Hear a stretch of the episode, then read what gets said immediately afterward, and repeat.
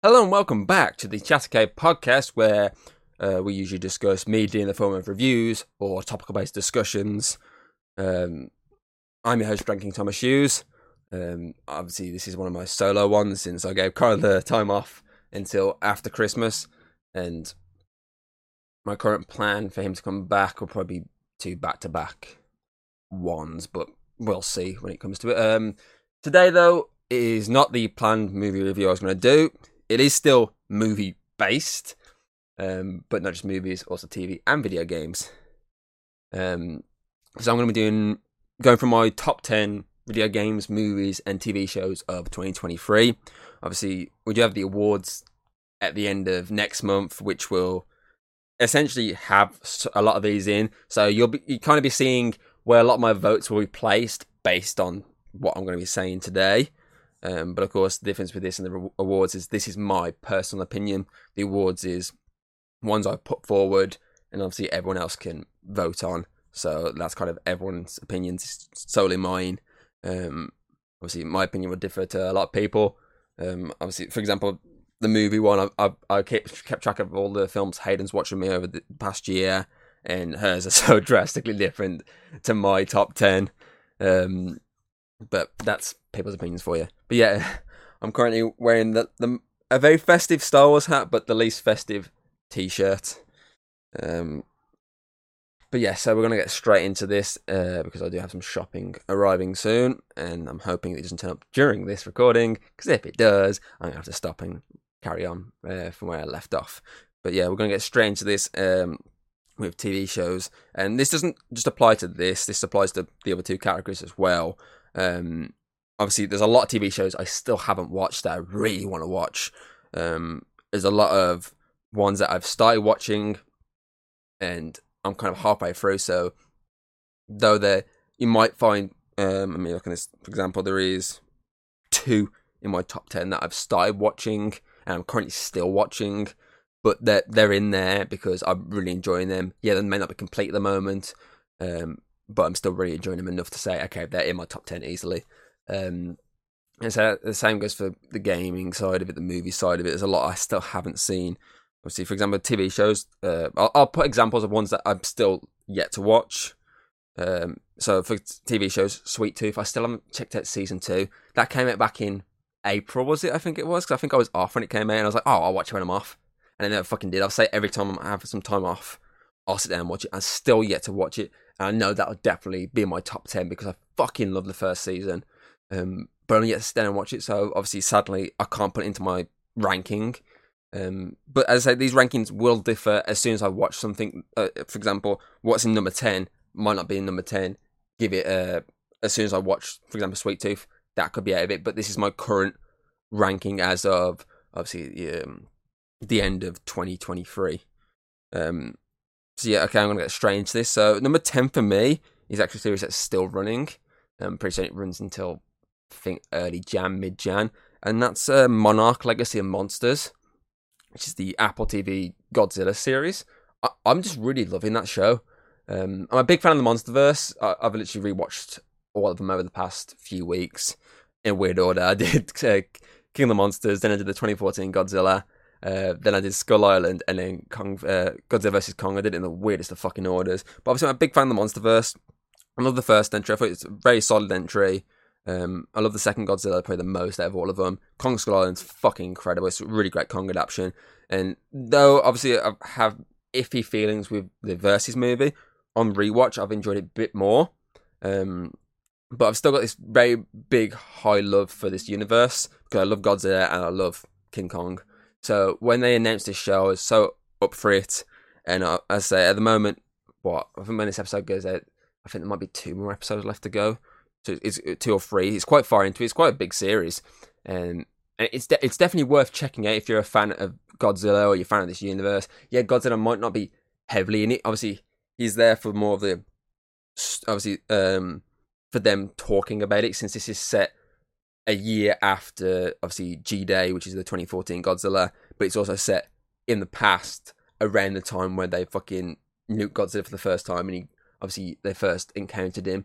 So I like the fact that it's dealing with these two timelines. It just deals them really well, and digital effects in the show are really good. The story is really good to follow. The, uh, the acting is really good. Kurt Russell and Wyatt Russell as the same character, perfect choices. I still find it weird that Apple have got this, not HBO, since obviously, uh, well, it'd be Max, wouldn't it? Now technically, uh, since obviously it's one of us. So it's weird that Apple have got it, but they put a lot of money into this very clearly. And as I said, special effects, the cast, uh, the people behind the scenes, because this is uh, being uh, produced by the guy who did and it is.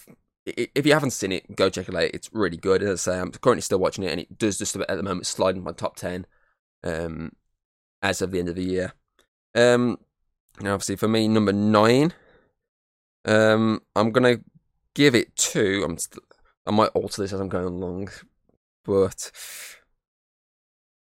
I think I'll stick with it. Um, at number nine for me, Always Sunny in Philadelphia, Series 16. I fucking I love Always Sunny. Since Connor introduced me to this show, I just fell in love with it. The comedy is fucking hilarious. The acting is brilliant. The plots are so fucking dumb that they work. They somehow work. Um, eh, you, you just gotta love Danny DeVito and Danny DeVito and Charlie Day. Those two, their chemistry is so outstanding.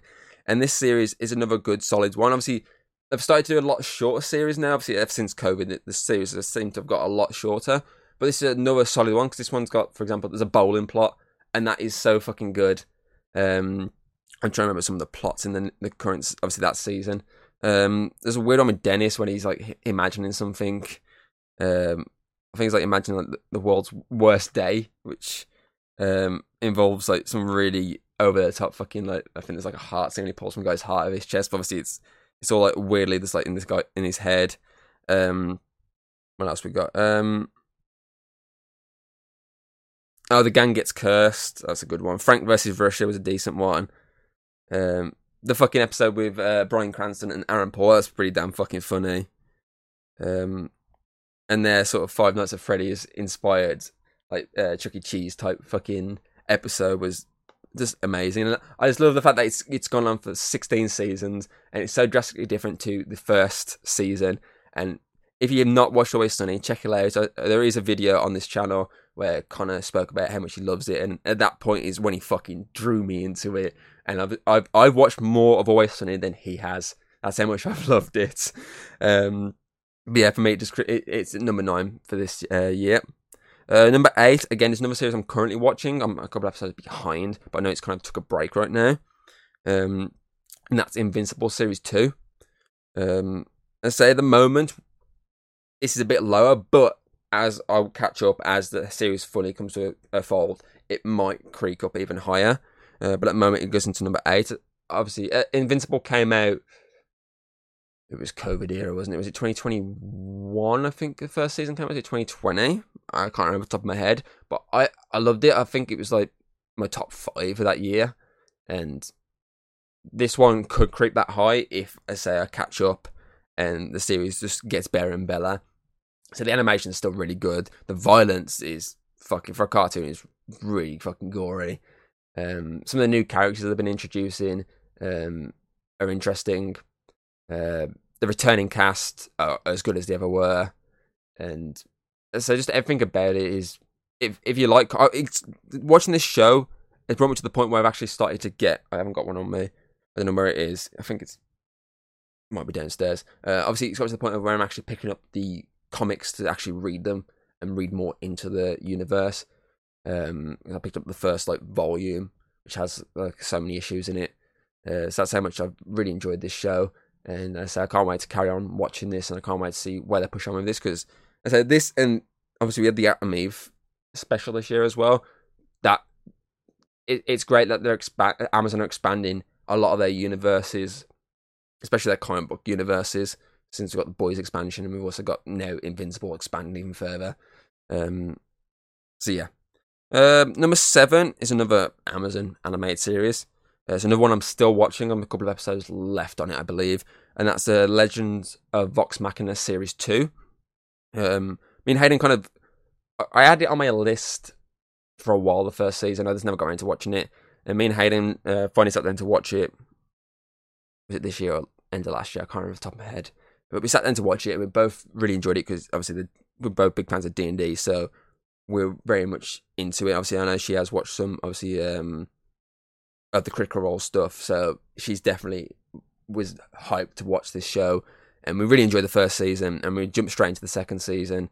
But as I say, we we, got a few episodes to to watch. I'm about halfway through, um, maybe just over. I can't remember. Again, it's been a while since I sat down and watched them. But uh, again, the animation's really good. The stories are really good. The cast are fucking hilarious. Um, Amazon definitely have another win in the animation column uh, with this like show, and I, we're both looking forward to them again. Just with like Invincible expanding this universe because obviously they've signed like a huge deal with, uh, obviously Critical to do more adaptations of their campaign. So we're definitely looking forward to to seeing where they go with these other ones. I mean, obviously looking forward to see where they go further with Vox Machina. Um, just realised I fucking missed one. Uh, number six, uh, Castlevania Nocturne. Uh, the continuation of the Castlevania series, obviously in its own spin-off, uh, set decades later, uh, is the latest in the Netflix anime adventure, and it's another. I, I love Castlevania, so obviously Nocturne was right up my alley, and I watched it pretty much over two days, I think it was. And it's so good. It's such a good continuation. Happy when they announced they're doing another series. And to be fair, I'd like to see more spin offs down the line, focus on other characters in different settings. It's a nice change of pace with its setting and obviously its new characters. So it down the line if we get more of this. Um, but we'll see. Obviously, it depends how well season two does when it comes out. Because I know obviously they're doing like Devil May Cry and stuff like that. And Terminator, a lot of more animes now, so it'd be cool to get more Castlevanias, telling more stories that we haven't seen yet, and even maybe even stories set within the big story we've already seen in the old series. Like could, we could get like some new characters, and just this is going down while this main story is going down. That'd be pretty cool. Um, so yeah, what else we got? Uh, okay, number five is something that again was very high up with Series One, and I think Series Two was quite in my rankings when they came out, and that's uh, Only Murders in the Building.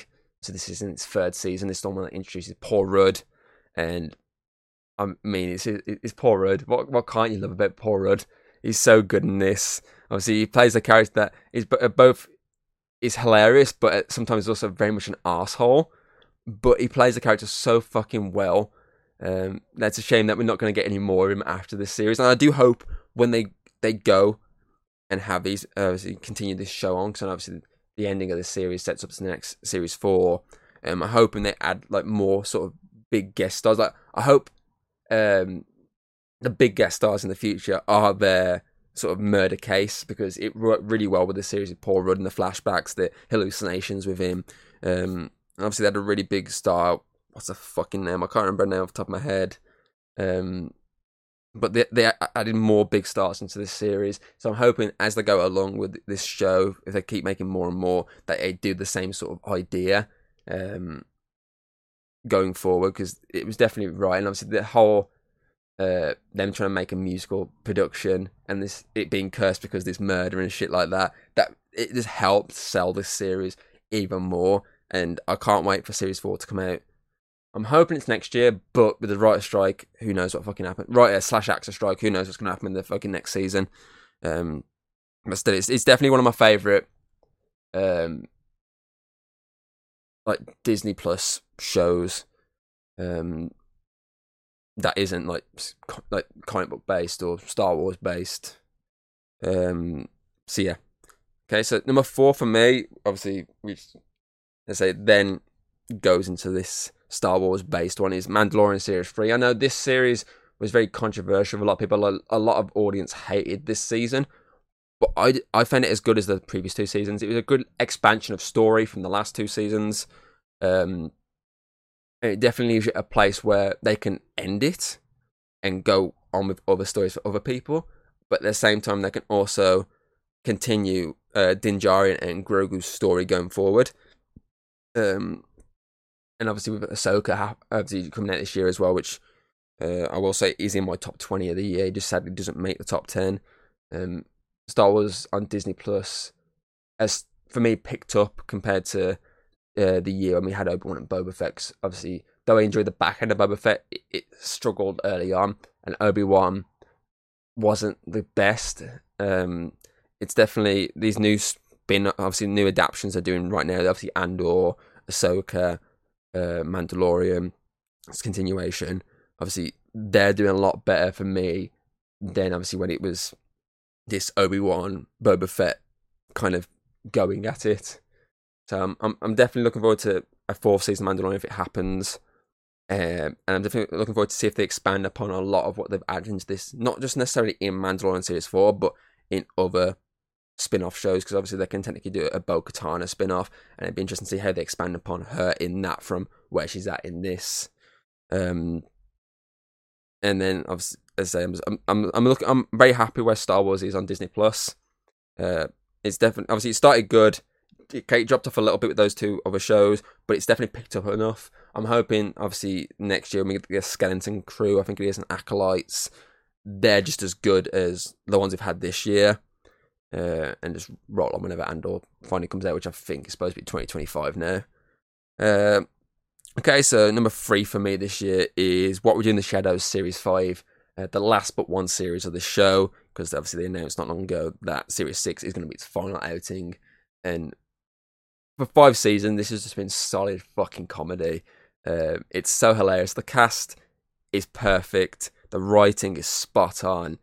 Um, and I, I just love the ideas they go with. I've loved it ever since they did the movie, obviously with the completely different cast. And I like the fact that they expanded upon that. Like that, that still is kind of legit, but we're gonna expand the world elsewhere, tell new stories, deal with a new group, and but still uh, obviously as I say still have that part of this universe since that those set of characters are present in like the first season and I like the fact that this is season continued on a lot of the Guillermo uh, story involving obviously him wanting to be a vampire uh, added a lot more uh, dialogue between him and uh,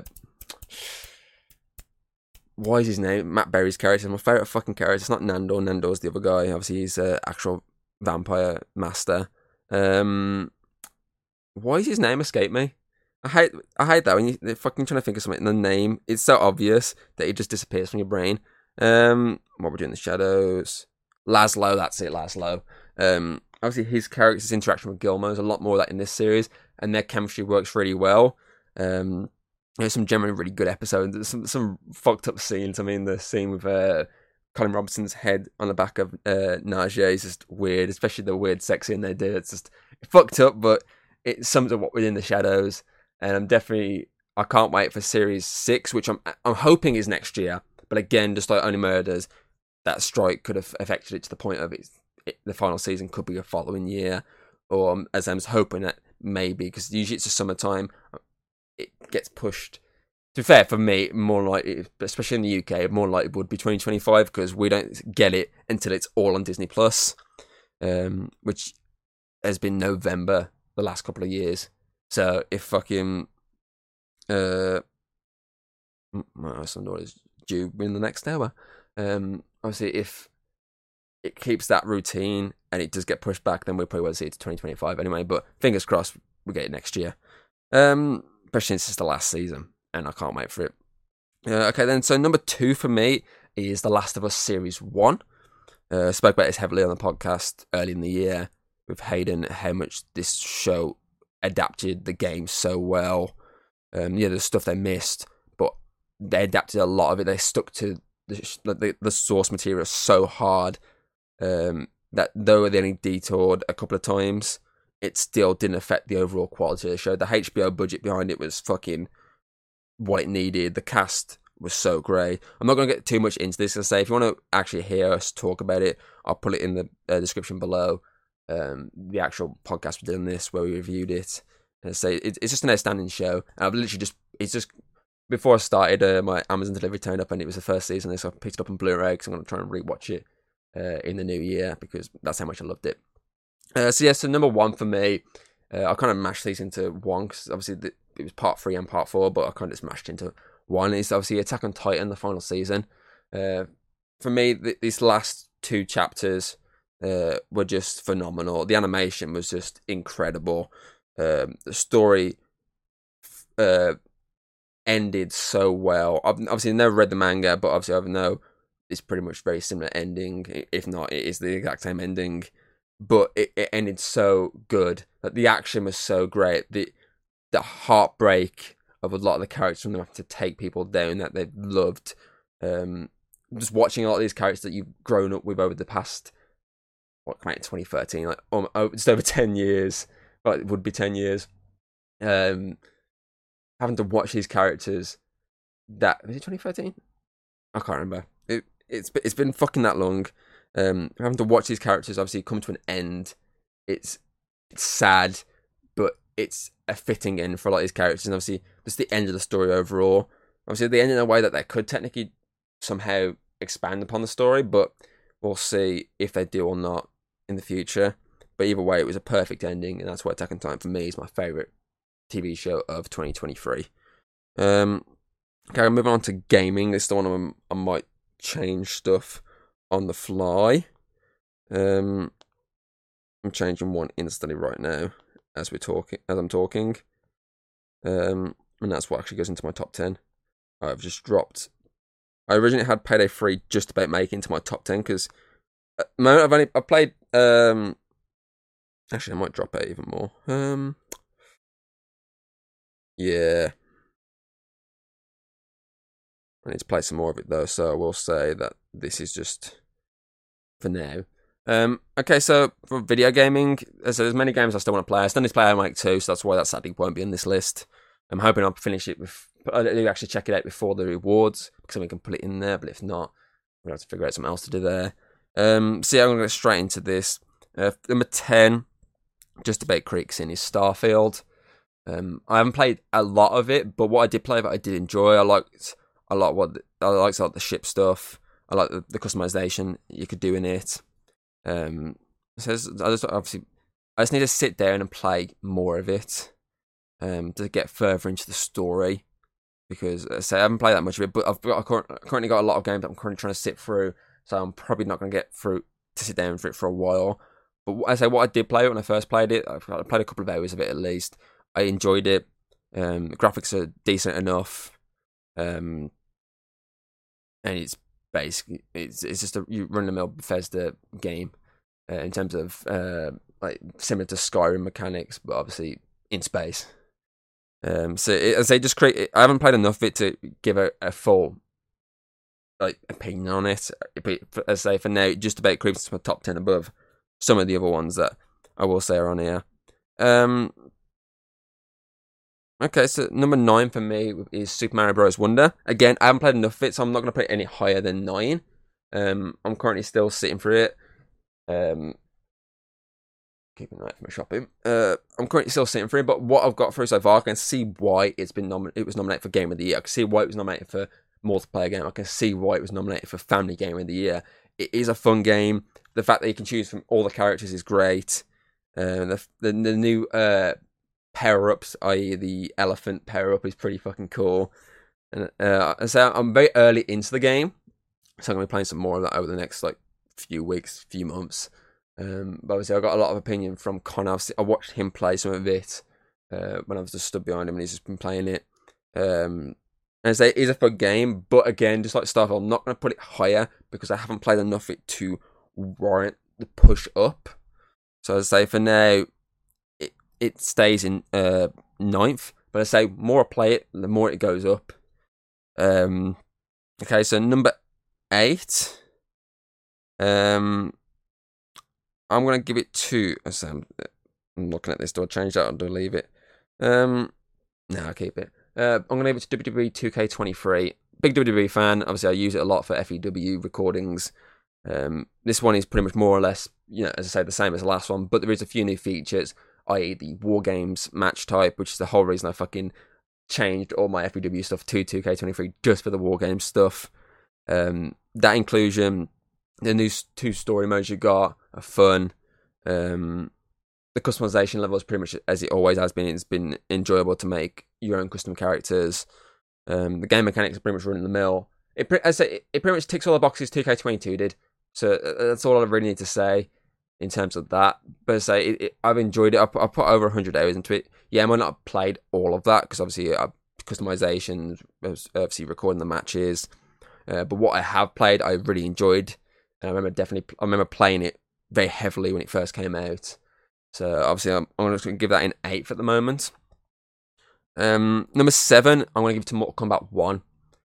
It's it's definitely a different Mortal Kombat game to obviously Mortal Kombat 11. I really enjoyed Mortal Kombat 11. Obviously, the new mechanics are interesting. Obviously, it definitely goes in the more run the mill fighter game.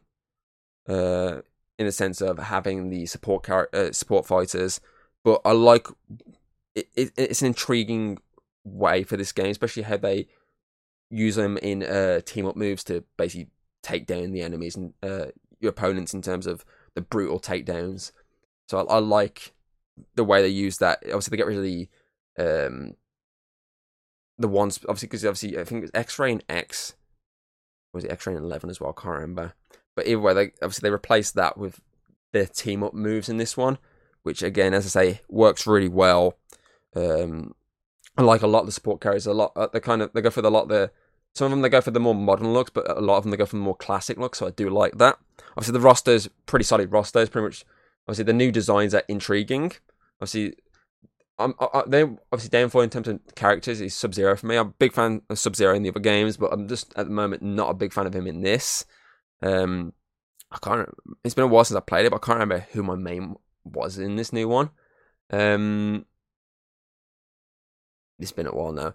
Uh, but I do again. I do like the DLC characters with this. Obviously, Omni Man's a great addition. Homelander, when he finally comes out, is gonna be great. Obviously, Peacemaker's on the ver- obviously coming out in the new year, um, and we've got some of the characters we've had in the past games, like Quan Chi. He's just come into it, and there's another one I can't remember the top of my head. But I like the fact they're bringing. Obviously, you get a DLC character and a uh, a support character at the same time. And support characters are very interesting. I like the fact uh, again, just like the last one, I like the customization levels in this. Obviously, there's not it's not as heavy customizable uh, as the last one, but it's still decent customize customizable. So I like a lot what it does. Um, and just yeah, obviously there's the invasion mode, which is in- intriguing. Adds a bit more to do in the game, and obviously they've added a different way of unlocking collectibles in this in terms of instead of just going through the crypt. So there's a lot of intriguing, interesting new features they've added, and a lot of in- features they took away. So it is a mixed bag at times, but it's still a solid Mortal Kombat game. It's still a solid, solid fighting game, um, and i need to try and I want to try and install it on my Steam Deck so I can play it a lot more. Uh, okay, so number six for me is going to be Assassin's Creed Mirage, which obviously is the latest Ubisoft Assassin's Creed entry, uh, the first since Valhalla came out back in 2020. It's the first since Valhalla basically run its course not long ago. And it's a more back to basics game. Obviously, I played it on stream. I did a couple of uh, streams on it, fucking long streams. If you haven't checked them out, you'll be there for a while with them. But it's an interesting back to basics approach, back to the old school approach. Uh, it's a prequel story, so it's a nice way of seeing uh, Basim's character's evolution obviously from this to Valhalla. Um, there's, just a lot this does right, and it definitely makes me look forward to where they're going next for Assassin's Creed. So it's a good tied over game, and as I said when playing it, I'd like more of these smaller games to tide me over until the next big game. Obviously, so put them in. Obviously, do a decent run with a big game, put a small game out, and then put another big game out. I'd, I'd definitely be up for that. And so the graphics in this are pretty good uh, pretty solid graphics. Story's a good story, uh, and you, you, your characters are pretty decent. There's a lot of uh, twists and turns, which pretty much uh, made me uh, satisfied with the game. Well, that was uh, me shopping then, but it was not. Um, okay, so number five for me is Hi-Fi Rush. Again, that came out early in the year, very early in the year, January I think it was. Yeah, it came out on Game Pass, and it just shocked me how good it was. Obviously, of kind of pointing me in its direction. I was like, oh, I'll give it a try and I got addicted to it over a weekend. I love the music. I love the animation style. I love the little story. Uh, I I liked its gameplay, um, utilizing obviously the sound more heavily into its combat is really good. Um, I, w- I would like to sit down and play at some point. I'm happy it did pick up award an award at the the, the Game Awards because uh, it deserved to pick up something Uh, okay, number four for me is Star Wars Jedi Survivor. Obviously, the follow up to uh, Fallen Order, and this came out back in March. Was it March or was it April? It got delayed, didn't it? Yeah, it got delayed. It got delayed till April, I think it was actually. Ignore me. Um, and it, it, it's it's pretty much if you like Jedi uh, Fallen Order, you're gonna like uh, Jedi Survivor. It, it it ticks all the boxes again. There's a lot more customization in this to that one. Its story is solid. Its cast is great. If you're a big Star Wars fan, you, you need to check it out. Uh, it's so good. Um, it's a big game, I will say, in terms of space. I checked mine. Mine's like 130 odd gigs. It's like the biggest game I've fucking got on my Xbox. Uh, but I definitely want to go and replay it at some point in New Game Plus because I want to try and get some of the achievements in it, and I do want to sit through the story again because I liked a lot of what the story went. I like the Darth Vader fight you get in it. I like the uh, the betrayal angle that's in there. There's, there's, a lot of story choices that the game does right, and that's why for me it goes into number four. Right, let's try this again. That's my shopping fucking sorted. Um, where did I get up to? I was talking Star Wars, wasn't I? Um, yeah, obviously, uh, I say pretty, it's pretty much an updated version of Fallen Order. It's pretty much, it runs the exact same. Um, obviously, when it first came out, there's a lot of issues with the uh, obviously just glitches and shit. But I think they may have fixed them by now. I mean, realistically, they should have. It's fucking, it's almost what I say. Quite it's almost it's come. It's got like four months away from its fucking full year being out, so it's kind of been fixed by now. Um, but yeah, so yeah, as I said, I can't remember this was on a bit about it, so I'm just gonna jump straight onto the next one. Uh, number three for me is gonna be Resident Evil Four the remake, uh, the latest remake from obviously Resident Evil. Obviously, I, I played at the very start of the actual original Resident Evil 4. Never got very far into it. Fucking for some reason, my control was just not having it, so I kind of just gave up with it. But I saw a lot with this one. I liked the look of it. I was like, okay, I'm probably going to jump into this one, and I did. Really enjoyed it when it came out back in March. I was pretty much glued to my screen playing it. Um, I've just started playing the expansion, the um, Separate Ways um, story. I've done the first chapter, but again, it's probably going to be a little while before I actually sit down and play because I got too many games I'm trying to play right now. Regretting playing so many fucking games at once. But still, obviously, the graphics of the remake are fucking great. Um, I like the story Resident Evil 4. Uh, like it's less zom- like zombies and more. It's like the the, the parasite is pretty cool. Um, Leon is like easy my favorite fucking character. I, I love Chris but I'm starting to fucking love Leon a lot more, especially after this game. Uh, and it definitely makes me kind of want to play the other two remakes, but at the same time, I've seen I've I've seen the game plan and it's a bit different to this one. I'm just like, don't have the balls to sit through that. We'll see, but yeah, it's it definitely free. Com- uh, Resident Evil Four comes into third place. I say not just because the base game, but also the fact that the separate ways is a nice little additional story. And I know it's a, a remake of the extra story they did on the actual original game. So yeah, definitely for me, it, it ticks all the boxes for a horror fan. Uh, and I say I, I, I struggle with horror games a lot of times, but it it was just right for me. So it definitely goes high in my rank, ranking. And now here's my debacle. Obviously, my top two are two of the ones that obviously I've spoke about heavily uh, when talking about the Game Awards and obviously I voted for one of them over the other one, uh, just because obviously there's a feature missing on one of them. But I've sat there and I'm like, what do I put as my number one game of the year? So I'm gonna say it now. It's between Spider-Man 2 and Baldur's Gate 3. So I'm not too. I'm. I'll talk about both right now. Obviously, I love the fucking story of Spider-Man 2. Graphically as well, it's so good. Um, it's a great follow-up from both the first game and the Miles Morales game and it definitely leaves me uh, looking forward to the next chapter in the story.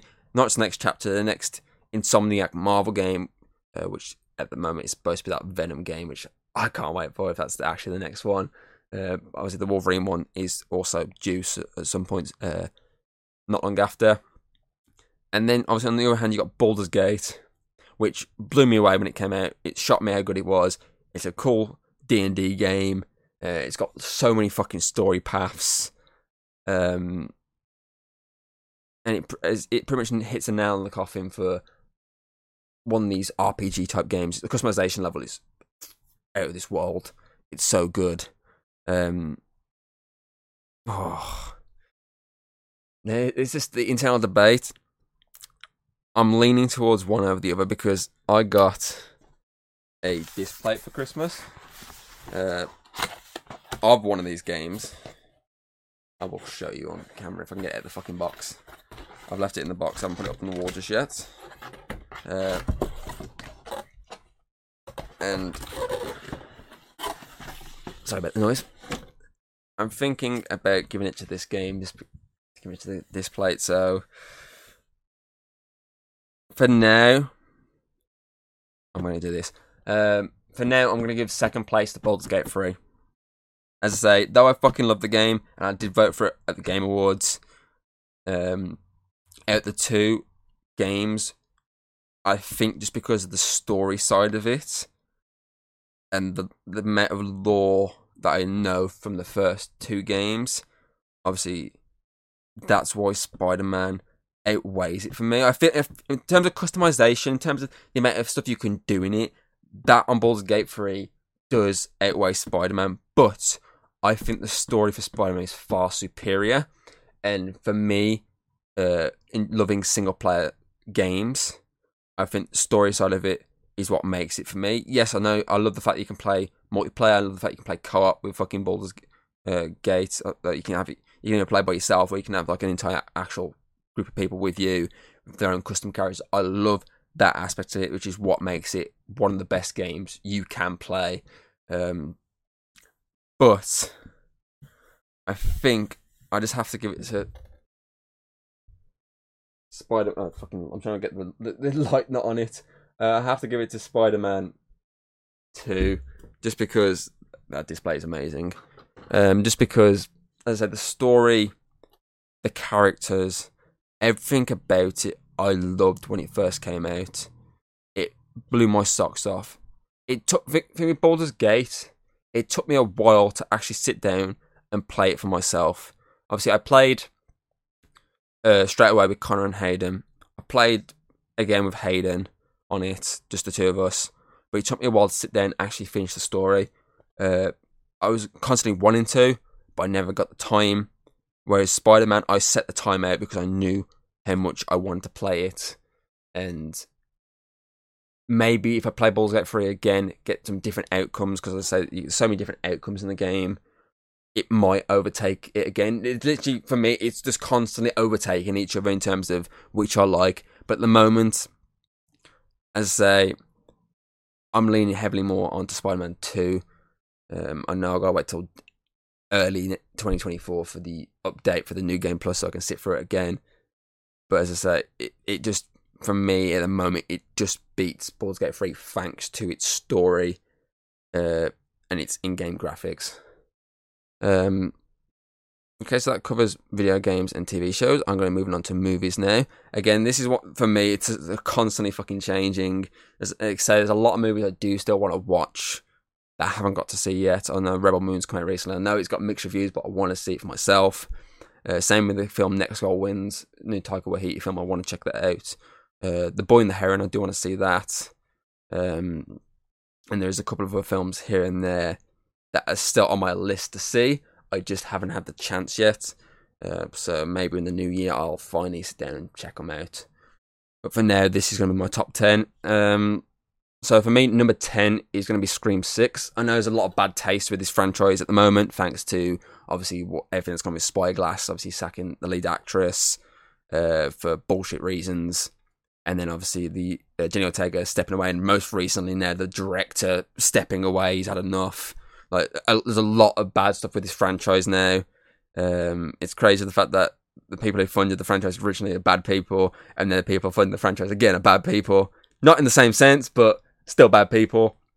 Uh, so obviously it does leave a bit of a bad taste in your mouth, but taking all that off the table, looking directly at the film, um, it Scream Six is a solid entry for the Slash franchise, and if that is the last entry, I'd be happy with it being the final one. The last shot is a great shot to end on.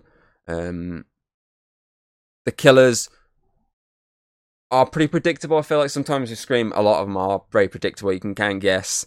Uh, but that's not like it doesn't really matter. What you're here for is a decent story, uh, decent characters to follow, uh, and some good kills. And I feel like this nails all of them. It's a great follow up to the last one, obviously adding on to bits of the story that it into uh, brought you to. Um, this ghost, these ghost face are brutal. I mean, the shotgun scene alone it, that just sums up how brutal this ghost face is. Uh, I think easily one of the best kills is probably the fucking uh, the apartment one when obviously the uh, the girlfriend, the one character, is trying to get across the ladder and she falls off the ladder and just smashes her head off the fucking everything going down. Like that is just fucking brutal. So that definitely nails it. I mean, the atmosphere in this film is really good. Uh, the returning cast are excellent, and it's a shame, as we as I said, that we're not going to get them again. Because um, realistically, if you're going to do Scream Seven, and I'm going to continue a story, it has to be this story. If not, it has to be the Sydney story. So it's just a case of what they're going to do with that. Because I mean, it was supposed, to, wasn't it supposed to come out next year? Like that's how quick I think it's meant to come out. But actually, it was next year, 2026, uh, 2025. Actually, I think it might have been. So it's it's definitely going to be fucking heavily delayed now. So it's going to be interesting to see where they go with this franchise now that they've kind of shot themselves in the foot. But for Scream Six to come out a year after Scream Five, it's just as good, if not slightly better, and it's a great entry in the Scream franchise. Um, so next is another horror. I'm sticking with horror uh, in my top ten here. So number nine is gonna be Evil Dead Rise. Absolutely love this movie. Big Evil Dead fan. Um, love the original trilogy. The remake grew on me heavily over the years. When I first saw it, didn't really like it, but over the years, it's actually grown on me heavily. The TV series, fucking love it. Bruce Campbell, legend. Um, so when they announced they're doing another one, I was like, okay, I'm up for this. I know Bruce Campbell's give it his blessing. Obviously, he's producer on this. Um, he's heavily involved in a lot of the uh, sort of before the movie came out in terms of talking about it. Uh, so I was up for it. Trailers come out and they look quite interesting, intriguing. Uh, I like the fact they've took the setting now from the run the mill log cabin, which we've had for how many ones. I know obviously Evil Dead, I suppose Evil Dead, kind of took it into a new sort of place. Same with obviously Army of Darkness, he took it to some new places, but it's the first time it's been more of a in the middle of a city, so that that's new. Uh, and I think that's what helps it work. The family dynamic works heavily because this franchise has always had a family dynamic at some point in its story. Another remake, obviously the brother and sister. Uh, really, the first one had the brother and sister plot as well with Ash and obviously his sister. Um, so it, it's nice they get this whole family dynamic. dynamic. Obviously, the, the mother, uh, three kids, and then her sister involved. Obviously, you also got the they're, obviously they're, they're, dealing with obviously this deadite situation. Obviously, the people that have also trapped in this building are dealing with it, and it's literally the story of them trying to get out of this building alive uh, from their mother who's possessed by a deadite. And so it, it the story is great. Uh, the gore is fucking phenomenal. I mean, some of the moments make you squeal like ooh, ooh. Um, and it, it definitely makes you go, okay, I would be interested to see where they take it because obviously it ends going kind of full circle back to the start of it since it starts and then kind of goes back so many days. Um, so obviously it goes full circle. So it'd be interesting to see uh, a continuation from that first opening sequence, which is fucking crazy, and like, the scalper scene is like fuck me. Um, it'd be interesting to see a continuation of the story from that point. Um, but like the practical side of this is they're doing so good with the practical side. I love this franchise because they always tend to go practical, and it nails the practical on the head again. Uh, like it's the case of you looking going, that's brutal. I know there's like I think they broke like a record for the amount of blood they used at one point because there's a whole like elevator scene, like very shining s that is fucking. When obviously the blood comes out, it's like so much. You're like, what the fuck? How the fuck they got that much fake blood? Um, the full monster transformation at the end is really like fucking weird and fucked up, and it it works to give you a solid finale. It, it's structured very well. You get the instant brings you into this universe like fucking hell. This is Deadites. Um, because it keeps fucking falling. Um, obviously, then slows down to introducing new characters. Slowly builds you up to them getting the book. Then you've got the claustrophobic uh, cat and mouse situation of possession, and slowly one by one these people are getting picked off, and then you've got this big finale of them dealing with like a massive monster, um, and that's kind of what you want from an Evil Dead type movie is that kind of structure, and this does it really well. It's written really well, um, and it, it just does everything you want from a horror movie, especially an Evil Dead movie. So I'm definitely interested in a sequel, and say either a continuation from the start, or just like this, its own unique story. Because obviously they, they do men- mention, if I remember correctly, three books of the dead. So it'd be interesting if obviously Ash was linked to the first book of the dead. This is the second. Um, and then it'd be pretty cool if there's like a, a third book. Obviously, someone else has to deal with that one. So, say, interesting where Raimi, uh, produ- obviously he's producing all these now. We see where he pushes this universe even further because he's made a decent chunk of money, uh, just like Scream did. Fuck off. I don't give a shit. Stop fucking vibrating. Um, so it'd be interesting to see where they push this franchise because I can't see them leaving it to die again. Um, okay, number eight, less horror now.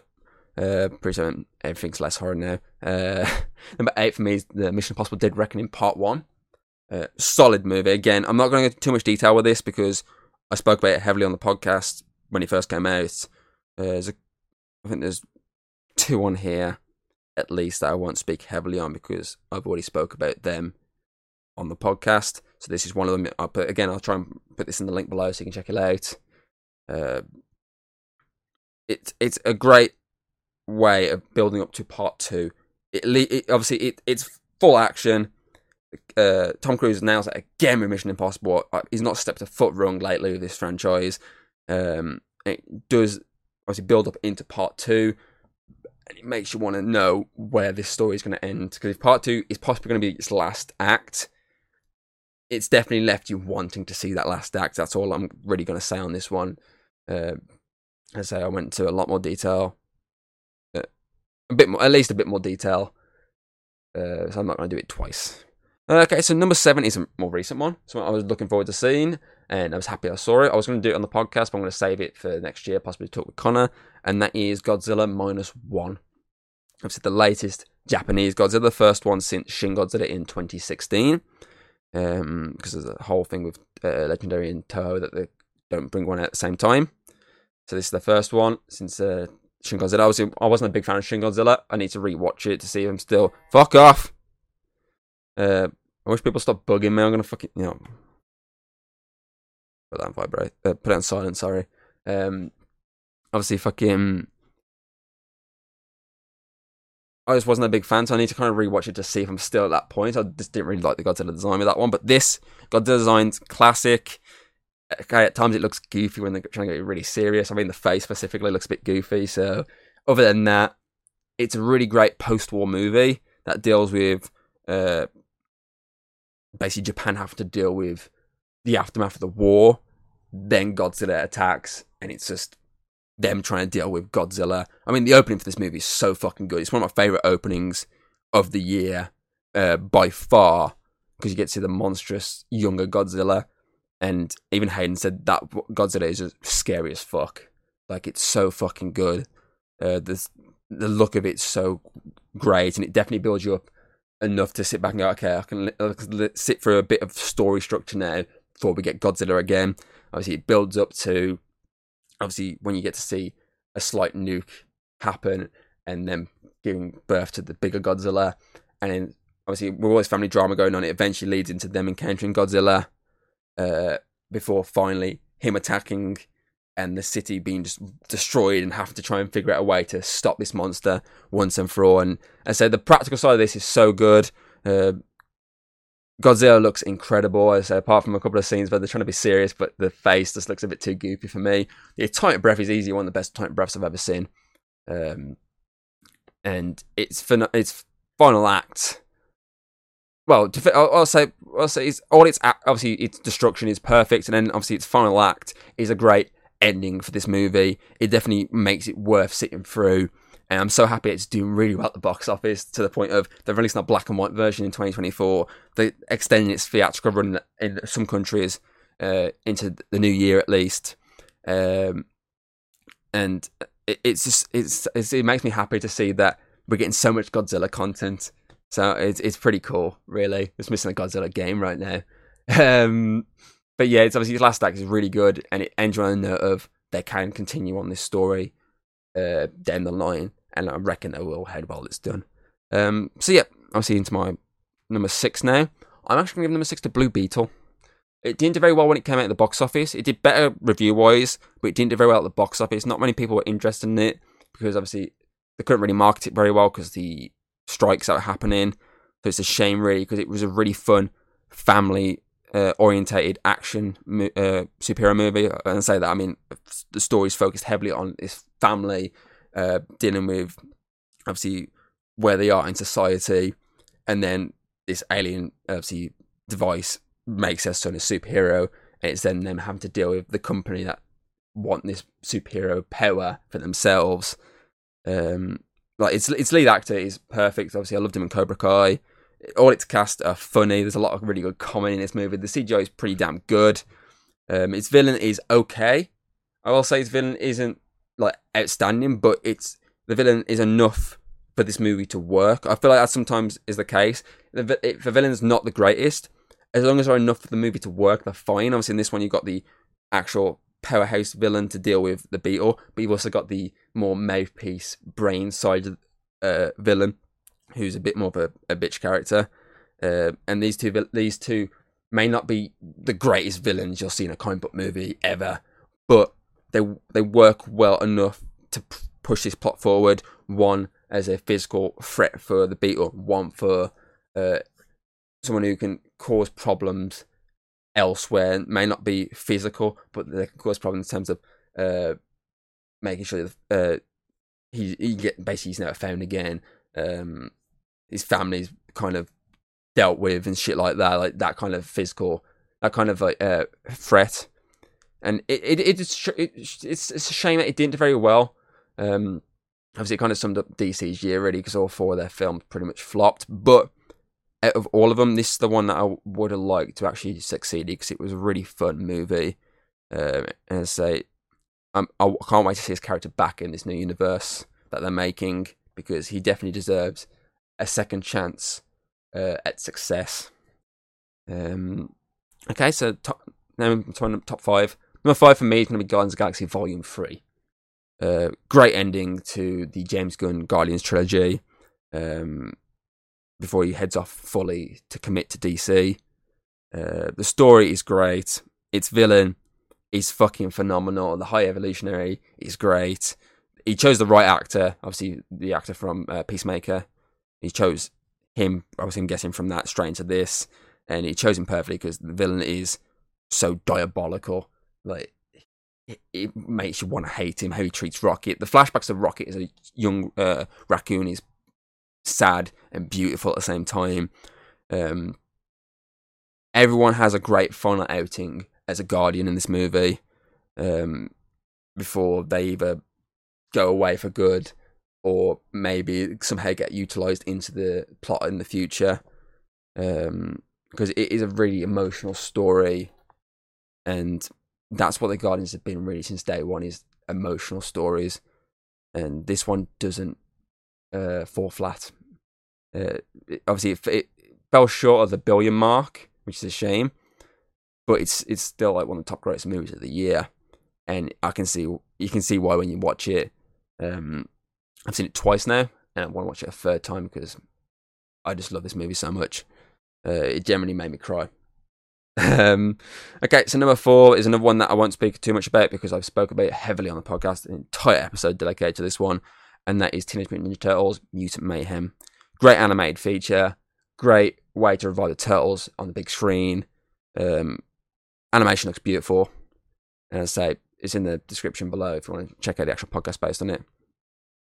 Um, number three for me then is going to be John Wick Chapter Four, uh, the fourth entry in the saga.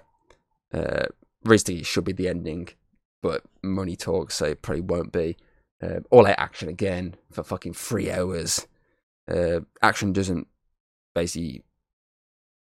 It's the word of master here. It doesn't. Um, I thought the word's going out my head. This word's going out my head. Basically, you're not going to be disappointed. The action doesn't disappoint. That's the word I'm after. I literally fucking just said it in a different uh, sentence. The action doesn't disappoint. It, it's it's all out action from start to finish. Obviously, it slows down at points, but those points are worth it because Keanu Reeves is great as John Wick. It's the supporting cast are excellent. Its villain in Bill Skarsgård is really good. Um, there's a lot of really cool new characters that add into this universe, and I, I can't wait for seeing them expand this universe more in Ballerina. I still need to watch the Continental see how they expand it in that, and I do want to see more expansions going forward. And I can't wait to see the t- uh, the because I know the guy who made this. Uh, he's the one that's doing uh, the Ghost of Tsushima movie, so I can't wait to that. Um, but yeah, I'm going to start moving on because I'm starting to run out of time and I need to go talk to someone real quick. Uh, so for me, number two is a film that actually came out in 2022, but in the UK we didn't get it till February 2023, which is why it's on my list. And that is Puss in Boots: The Last Wish. Uh, very into the Spider Verse inspired in terms of its animation style. Um, Antonio Banderas is great as Puss in Boots. It's so great to see him back. Uh, it's, it's great to see them expand, obviously going back to the Shrek universe and Puss in Boots was the right choice for it because the first Puss in Boots is decent. Uh, instead of doing another Shrek movie, it is the right choice to go back and say, okay, let's make a sequel to Puss in Boots, um, and let's see where we can go with the story. And the story is really emotional. It's really funny, and so the animation is perfect. It's dark as well, especially the wolf. The big bad wolf is fucking dark as fuck. Um, and I, I was ashamed. It, I'm I'm I'm ashamed of myself for not seeing this in cinema because it was it's one of those ones that needed to be seen in cinema. It's so fucking good. Um, and I would be interested in seeing a third one. At the same time, I would be interested in seeing another Shrek movie. But I feel like I, I like seeing another Puss in Boots because it would stick with this animation style rather than the Shrek animation. But we'll see what happens because I say this did really well. I mean, it did better at one point than Avatar did, but obviously Avatar fucking it did better. I think it was review wise, it did better than Avatar, but Avatar obviously kicked its ass in terms of money. Uh, okay, so then number one for me. Oh, what's going on outside? Ambulance. Uh, okay, so number one for me is going to be Spider Man Across the Spider Verse. Movie that I was probably most looking forward to this year. And it just it didn't disappoint. Just like the first one, the animation is so good. This one's a lot longer than the, obviously the first one. Uh, it's got a lot of new characters in it, and they're really good. Especially uh, Oscar Isaac as 2099 Spider Man, one of my favorite Spider Mans, and I was so happy to see it. Obviously, the Spider-Man from the last one, his mentor, obviously having a baby in this one is really funny. There's a lot of comedy with that. Uh, Hailee Steinfeld as um, Gwen Stacy is really good again. Uh, obviously, we lose like Nicolas Cage and that in this one, which is a shame. But how this is leading into the next one, we're gonna get them back, so it's gonna be fine. Um, there's a lot of cool new worlds we get introduced to, thanks to the multiverse angle. Um, there's a lot of cool new Spider-Man we get to see. Obviously, we get the game Spider-Man appear at one point in this. Uh, some live action uh, references which are really good. Um, it's all out one of the best, one of the best Spider-Man films out there. Um, I can't remember if I put this over No Way Home or put No Way Home over it, but either way, as a Spider-Man fan this year, we've eaten well, very well, uh, and this movie definitely does not disappoint. Um, so yeah, I think that pretty much covers it.